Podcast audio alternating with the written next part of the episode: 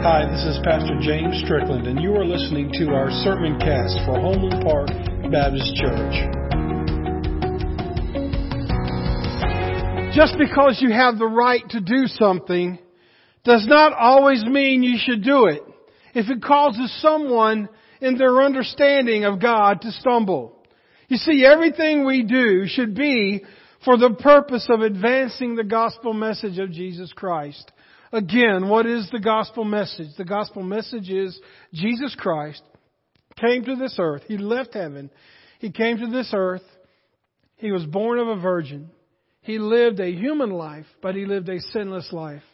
And he was sacrificed for your sins and mine so that we could be one with God again if we simply accept him into our lives as our Savior and Lord. And then he will return and he will bring us back to him one day where we will reign eternally with him and his Father. That is the gospel message. And this is the prize that our church must be focused on. Even if it means giving up some of our rights. Our love for our brothers and sisters and desire for unity should be a factor into those choices. But you see, Paul continues his teaching as we go through the book of 1 Corinthians he continues his teaching on the fact of giving up our rights in order to take the gospel message of Christ to those who are struggling. You see, last week Paul addressed those who were confused over eating meat that was being sacrificed in the pagan temples.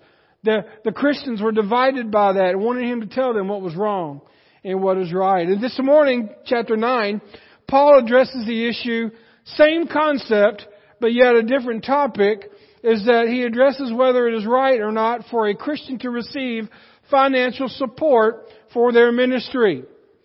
This leads to a discussion of the larger question of how believers should use their freedom as believers. So this is not a stewardship message. I, uh, the the leadership team is not reevaluating my salary. That's not why we're talking about this today. Well, the reason we're talking about this today is because this is where it falls as we have been walking through 1 Corinthians. And the church was divided not on supporting those that work in the church, but specifically sponsoring Paul and Barnabas. Well, let's go ahead and just jump into our scripture today. First of all, we see that Paul establishes his right as an apostle. Paul establishes his rights as an apostle. It says in chapter 9, starting with verse 1, he says, Am I not as free as anyone else? Am I not an apostle? Haven't I seen Jesus our Lord with mine own eyes? Which is the definition of an apostle. Isn't it because of my work that you belong to the Lord? Even if others think I am not an apostle, I certainly am to you. You yourselves are proof that I am the Lord's apostles. This is my answer to those who question my authority. So that lets us know that there were some people that were saying, what gives Paul the right to say these things? What gives Paul the right to expect us to support him? But he says, this is my answer to those who question my authority. Verse 4, don't we have the right to live in our home, in your homes and share your meals?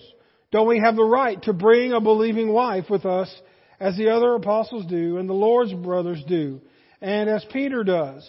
Or is it only Barnabas and I who have to work to support ourselves. In other words, he's saying, uh, we have a right to all the things you're giving to these other people that are working in the church, but why is it that y'all are struggling and denying to give anything to us? That's what he's saying. So Paul is stating his authority. And then also when he says, am I not apostle? Paul was under no one's authority except Jesus to bring the message. As he preached last week and he told them that, you know, you need to help, if there is something that you're doing that causes someone who is weaker in their understanding of the gospel, then don't do that because you don't want them to stumble. And he was telling them, and even before that, he was telling them not to be divided. He was telling them to be sexually moral he was telling all of these things, and so people started giving him a little pushback of saying, who do you think you are telling us what you're doing? He's saying, look, you're not my boss. Only Jesus himself is the boss because I am an apostle. So he's kind of just setting up his authority here. And Paul not only was an apostle, he was the, the first pastor of this church plant in Corinth. He was the guy that started everything.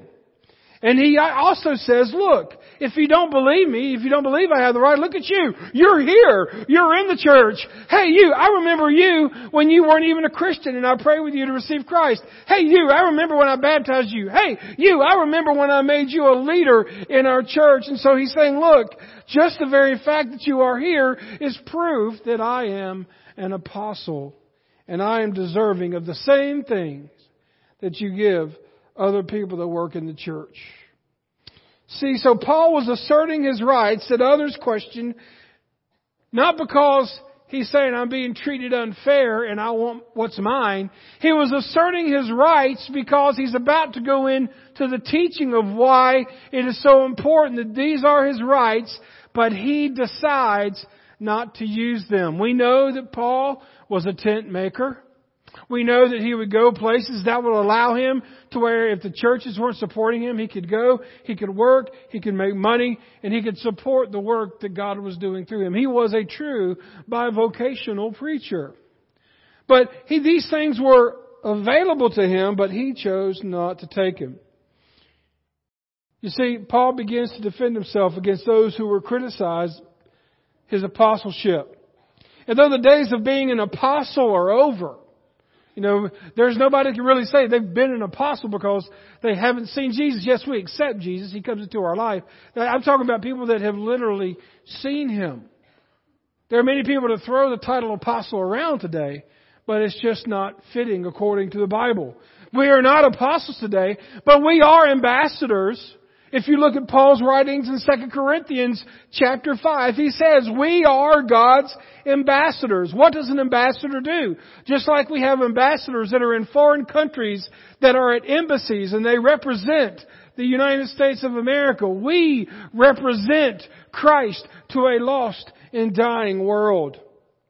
And though the days of the apostle are being over, and we represent Christ, will you use the knowledge that you have accumulated as a believer to help others in their understanding of Jesus? Will you take your role as an ambassador seriously?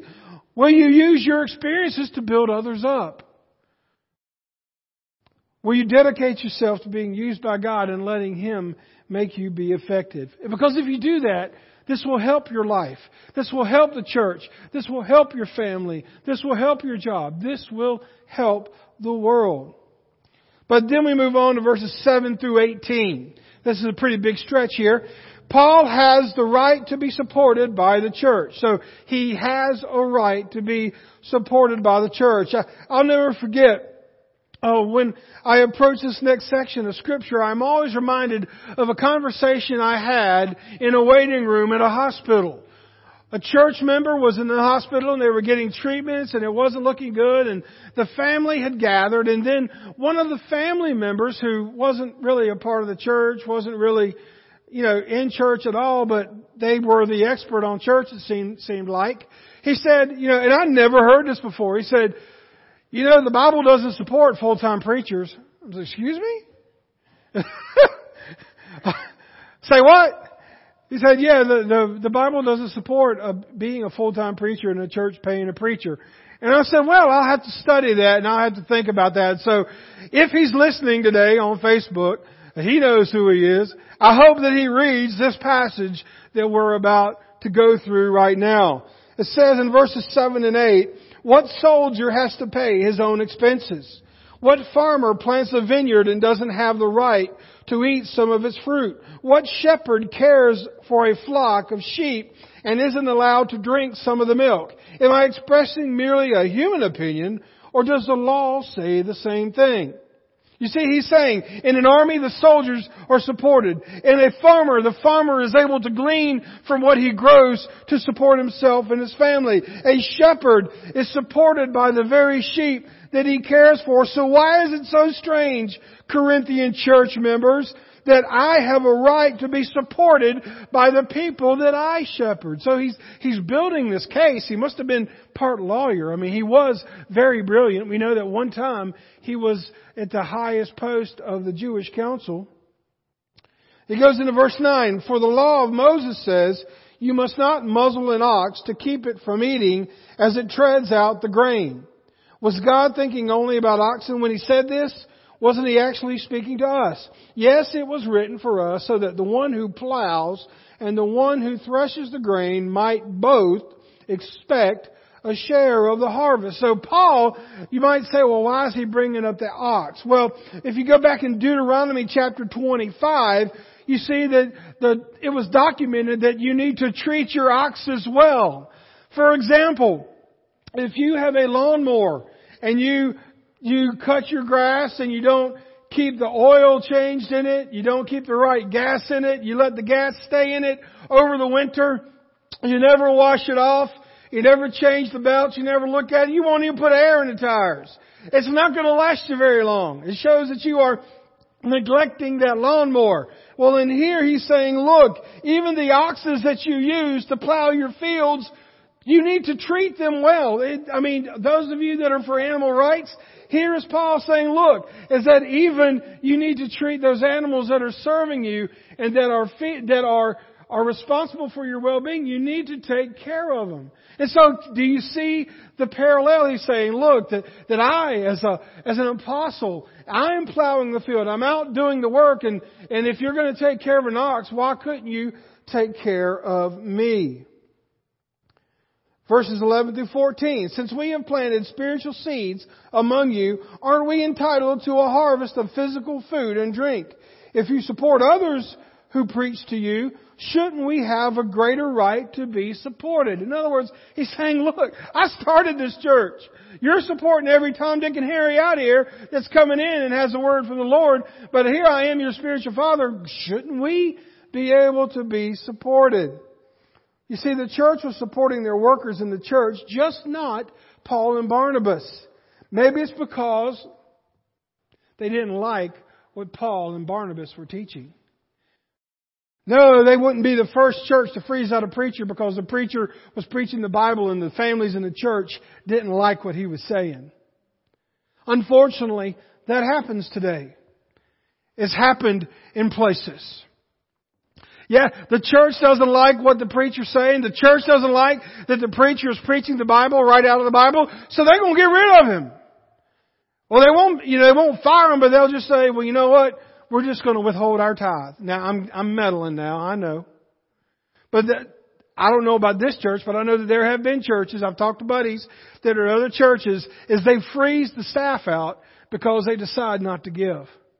And I'm going to go ahead and tell you folks, if you ever do that to me, just tell me to leave and I'll leave because I don't want you to be responsible for keeping what is devoted to God and robbing Him of it because you will be the one that will be held accountable for that.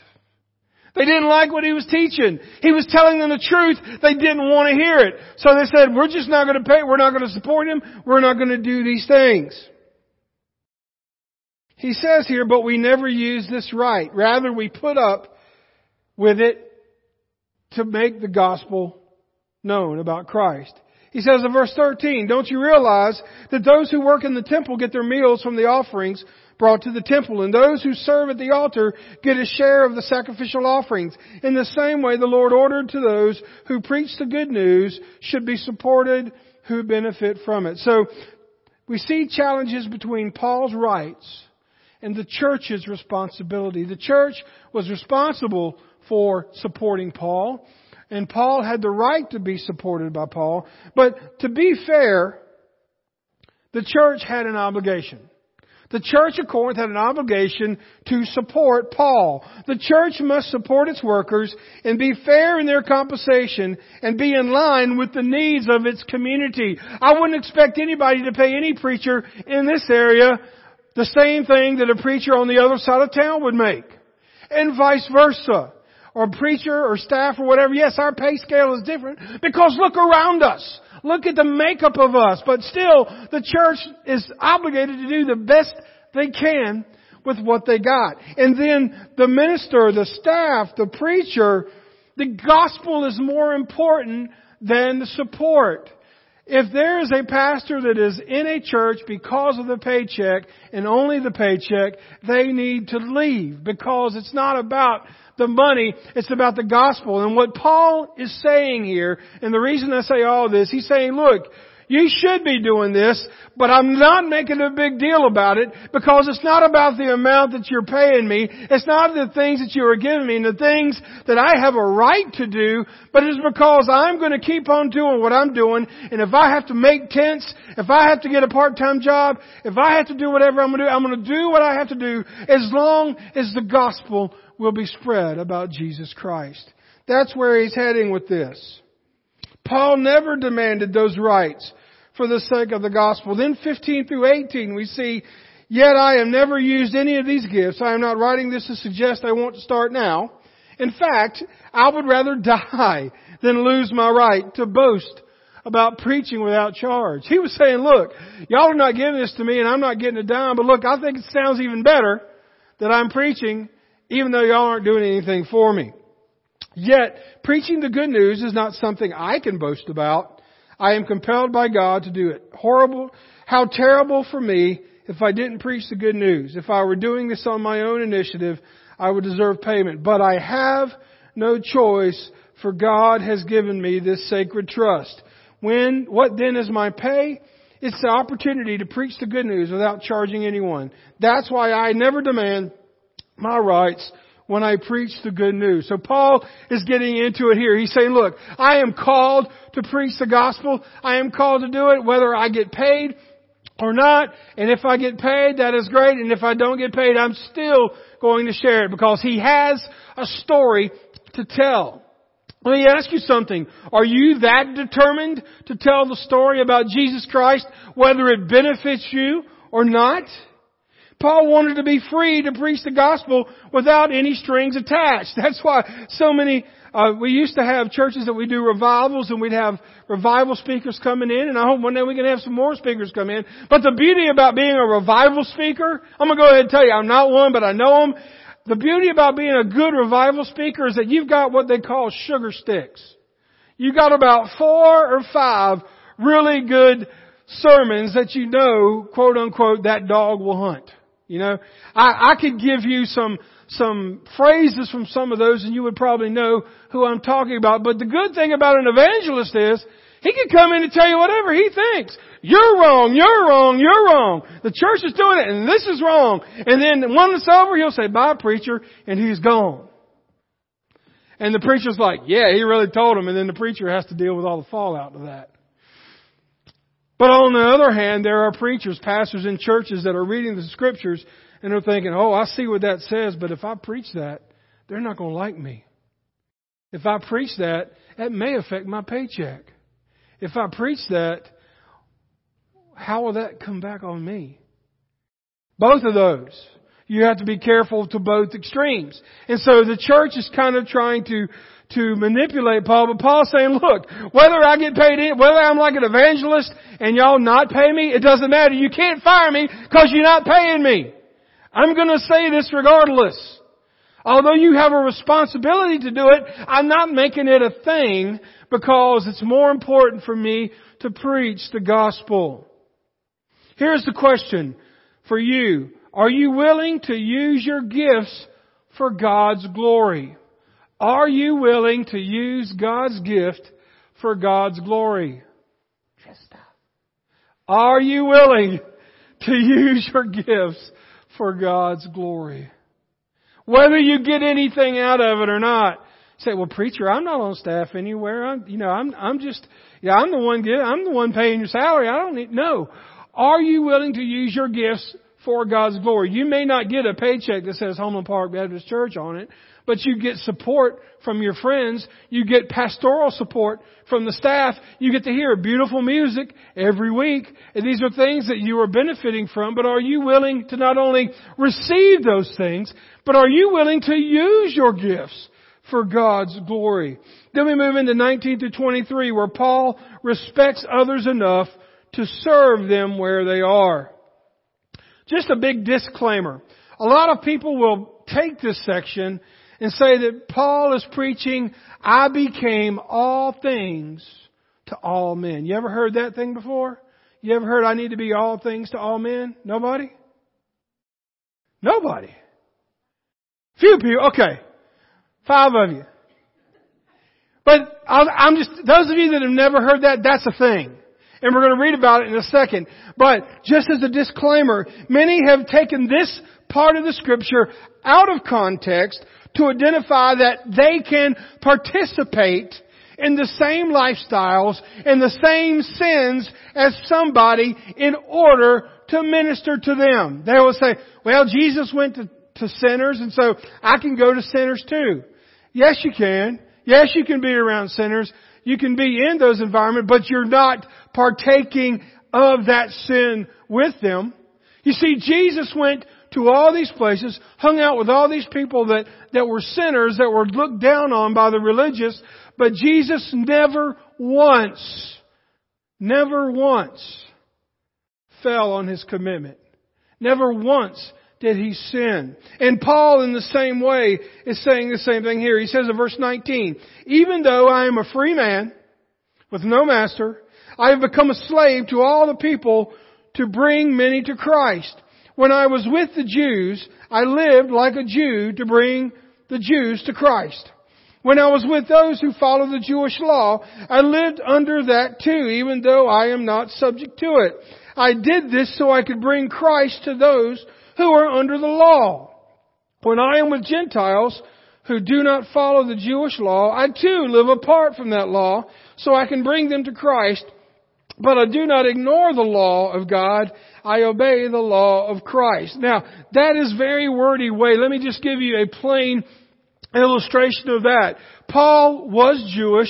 He knew the Jewish dietary laws that many of the Jews in those days, and some still today, observe there are some things that are what they call kosher that you can eat, and there are some things, like one of them being pork, that you should not eat if you are of Jewish descent. So, Paul is saying here, look, if I've got a brother that's a, a, of Jewish descent, and, and he, he represents these laws, I'm not going to ask him to go eat barbecue with me.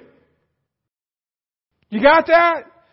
I'm not going to ask him to do something that would make him uncomfortable. It doesn't mean that I'm going to jump in and do something, you know, that, that is wrong, that is sinful, but he's just saying, look, if I know that this person has got a problem with eating pork, I'm not going to ask them to a barbecue. However, if this brother or this sister here does not have a problem with that, let's go eat some barbecue. He was saying, look, it's not about my rights of what I can or can't do. It's about I am going to do whatever I am. So with, with, if I come to you and, and if I am talking to you, I may meet some of you in one place and I wouldn't meet other people in other places. It's not because I'm trying to be wishy-washy, it's just because I'm trying to meet people where they are. And that's what Paul was doing, trying to meet people where they are. You never want to burn a bridge if you want to tell somebody about Jesus. And so Paul goes on to say, when I am with those who are weak, I share their weakness. And remember, weak is not talking about self-control. We know for last week that weakness was talking about those people who did not understand the freedoms that come in Christ. Remember, he's talking about the people that thought it was wrong to eat sacrificed meat. When I am with those who are weak, I share the weakness, for I want to bring the weak to Christ. Yes, here it is. I try to find common ground with everyone. Do everything I can to save some, and I do everything to spread the good news and share its blessings. Paul did not want to burn bridges to the gospel. So in non-essential matters, things that are not dealing with scripture itself, in non-essential preferences, religious traditions, Paul was willing to adopt the ways of either Jews or Gentiles so he might gain a hearing among them for the sake of the gospel. Paul never changed his beliefs or doctrines to accommodate someone's preferences. Folks, Jesus is the only way to salvation. Anyone who comes to Him must confess of their sins, re- confess their sins, repent of their sins, and live for Him. That is a non-negotiable. But whether you are talking to this person that has got all of this deep religious tradition. They, they may have been in a very formal type of upbringing or maybe somebody that's never even been into the doors of a church. You adapt the way you communicate it, but the, the, the concepts are still the same. So if Paul was going to offend somebody, he wasn't afraid to offend people. You see that because he's been locked up in the jail for sharing the gospel. Paul was not going to offend someone. If he was, it was going to be over the gospel, not his approach. He didn't want someone to shut him down because he came up to a Jewish person with a turkey leg in his hand.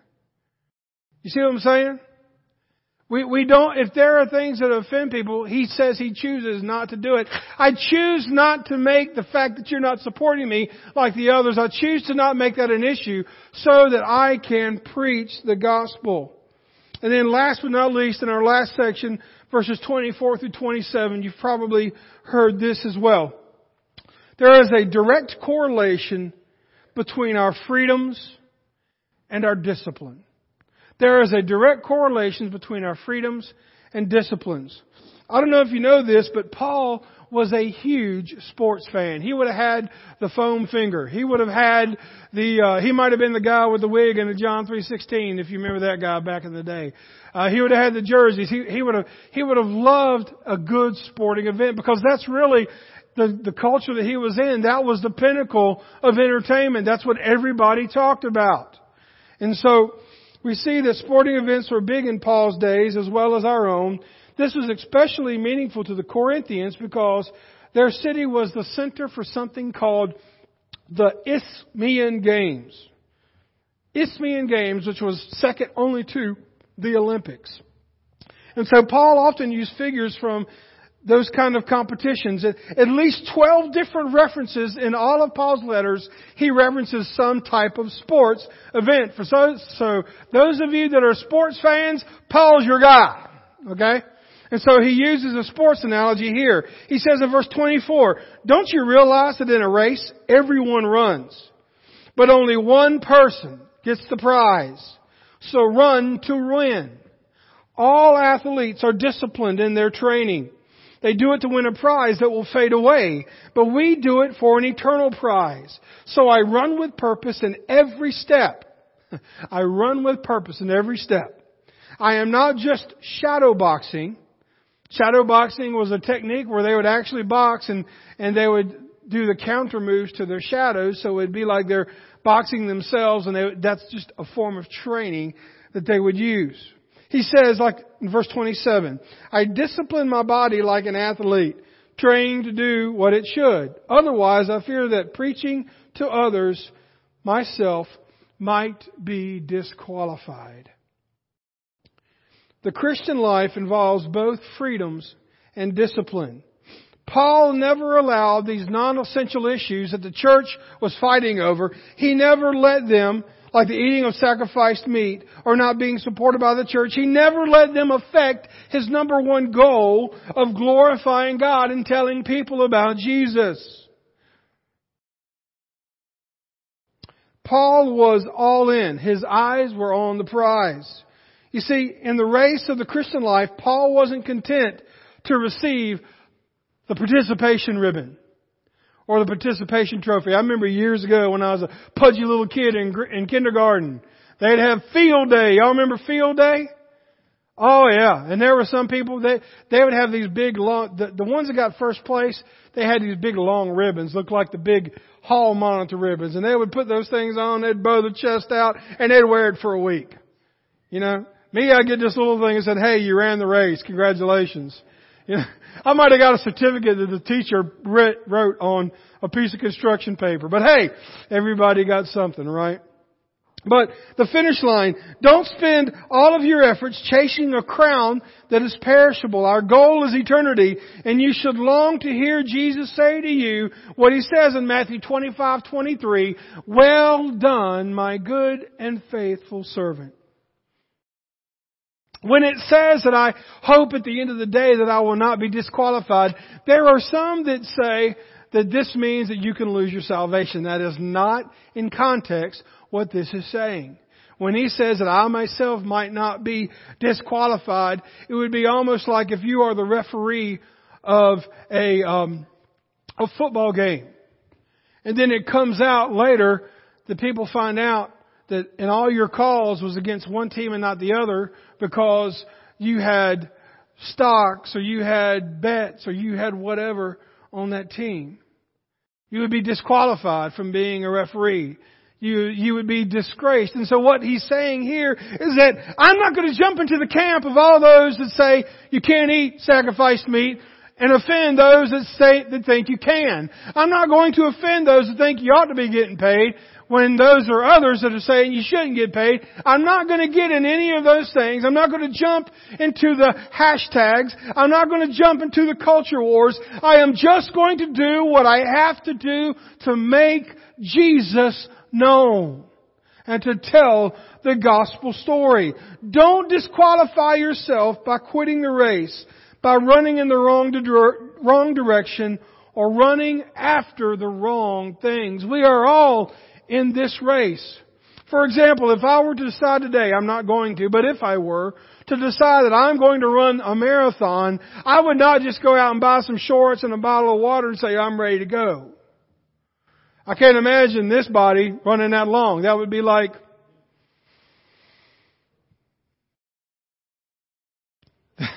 that would be like putting a semi truck on a Volkswagen frame. That would be bad. But if I decided to do that, it would mean training. It would mean diet. It would mean losing weight. It would mean saying yes to things when it comes to training and saying no to social things. So many of these athletes that we respect and they have they have contracts today. They have sponsors. They have tennis shoes. They have sports drinks. They have all these different things. And they have all of this fame because they've got all these amazing records. It's because at some point in their life, when everybody else was going off and having fun and eating whatever they wanted to do, they stayed and practiced. They stayed with their diet. They stayed. They disciplined themselves so they could be at the top of their game. My friends, what I'm asking you and what Paul is asking you and I today is will you discipline yourself and not get sidetracked in ancillary outside things that are divisive and will you stay laser focused on in your life for you and your family and your, and your environment and this world. Look, if you want to get, go and, and meet the, the older men that meet at the fast food restaurants every morning, they eat their biscuit and they solve the world's problems and come back the next day just to do it again, and nothing ever changes. We can sit around how bad things are. We can say how unfair politics is. We can talk about the fact that we're not represented, we're not doing this, we're not doing that. But if we are not sharing the gospel, if we are not telling people about Jesus, we have the answer. Only Jesus can change these things. And so if we are not willing to do that, we need to just shut up and ride with it. Because Jesus is going to change this world. Not whether you decide this is the right hashtag or this is the right hashtag, this is the right culture, this is the wrong culture. If you want to get into all that minutia of what's right and wrong, you can be just like the church at Corinth. But if you want to keep the main thing, the main thing, it's about sharing Jesus with people. No matter where they are, no matter what gender they attribute themselves to, no matter what place that they are in, if you have a bridge to share the gospel, it is your duty, it is your passion, it is your privilege to share Jesus with them. So don't get caught up in all the things that would build, that would burn a bridge and keep you from being able to do that. That is what Paul is saying here. In conclusion, use your freedoms to serve others. Paul's examples teaches us that we are free in Christ, but that we should use our freedoms to serve others, not make ourselves look spiritual. We should not use our freedom to sin, but to do good. We should be willing to limit our freedom in order to reach others with the gospel. Paul's words about running the race of life with a purpose are an encouragement for you and I to stay focused on the ultimate goal of sharing the gospel with others. And our freedom that we have in Christ is a precious gift. The freedom that we have in Christ, we should use it wisely to serve others and spread the good news. So I don't know where you are in your devotions today as far as if you are devoted to Christ or if you're devoted to your political party. I don't know. But I'll go ahead and tell you what, at the end of the day, the political party is going to rust, break, and fade away, and it's not going to make one iota of a difference on what news channel you listen to, what computer platform you use. All these different things that segment us, it's not going to matter. It's going to be what did you do with Jesus? And that's what Paul is reminding us today. To stay laser focused, not on the side things, but on the main thing. So next time, instead of reading your Twitter feed or your news feed or your Facebook feed, read God's feed. It'll never, ever, ever lead you astray. And it will give you perspective on looking at all the other things too. Let's pray. God, right now, our invitation is just simply this, Lord. There may be somebody here today that wants to rededicate their lives to you because they have let other things come in and distract them from the main thing of making you known to others, of sharing the gospel. Maybe God has put a burden on their hearts to talk to somebody, but they're just afraid to do it. They say they don't know what to say. They say that they might get rejected. God, if you're leading them to share you with somebody, you've gone ahead of them and started preparing that person. Maybe someone just wants to come to this altar and pray today. Maybe someone wants to join this church or be baptized. Whatever the decision is, may you be glorified, Lord, for it's in your name we pray. Amen.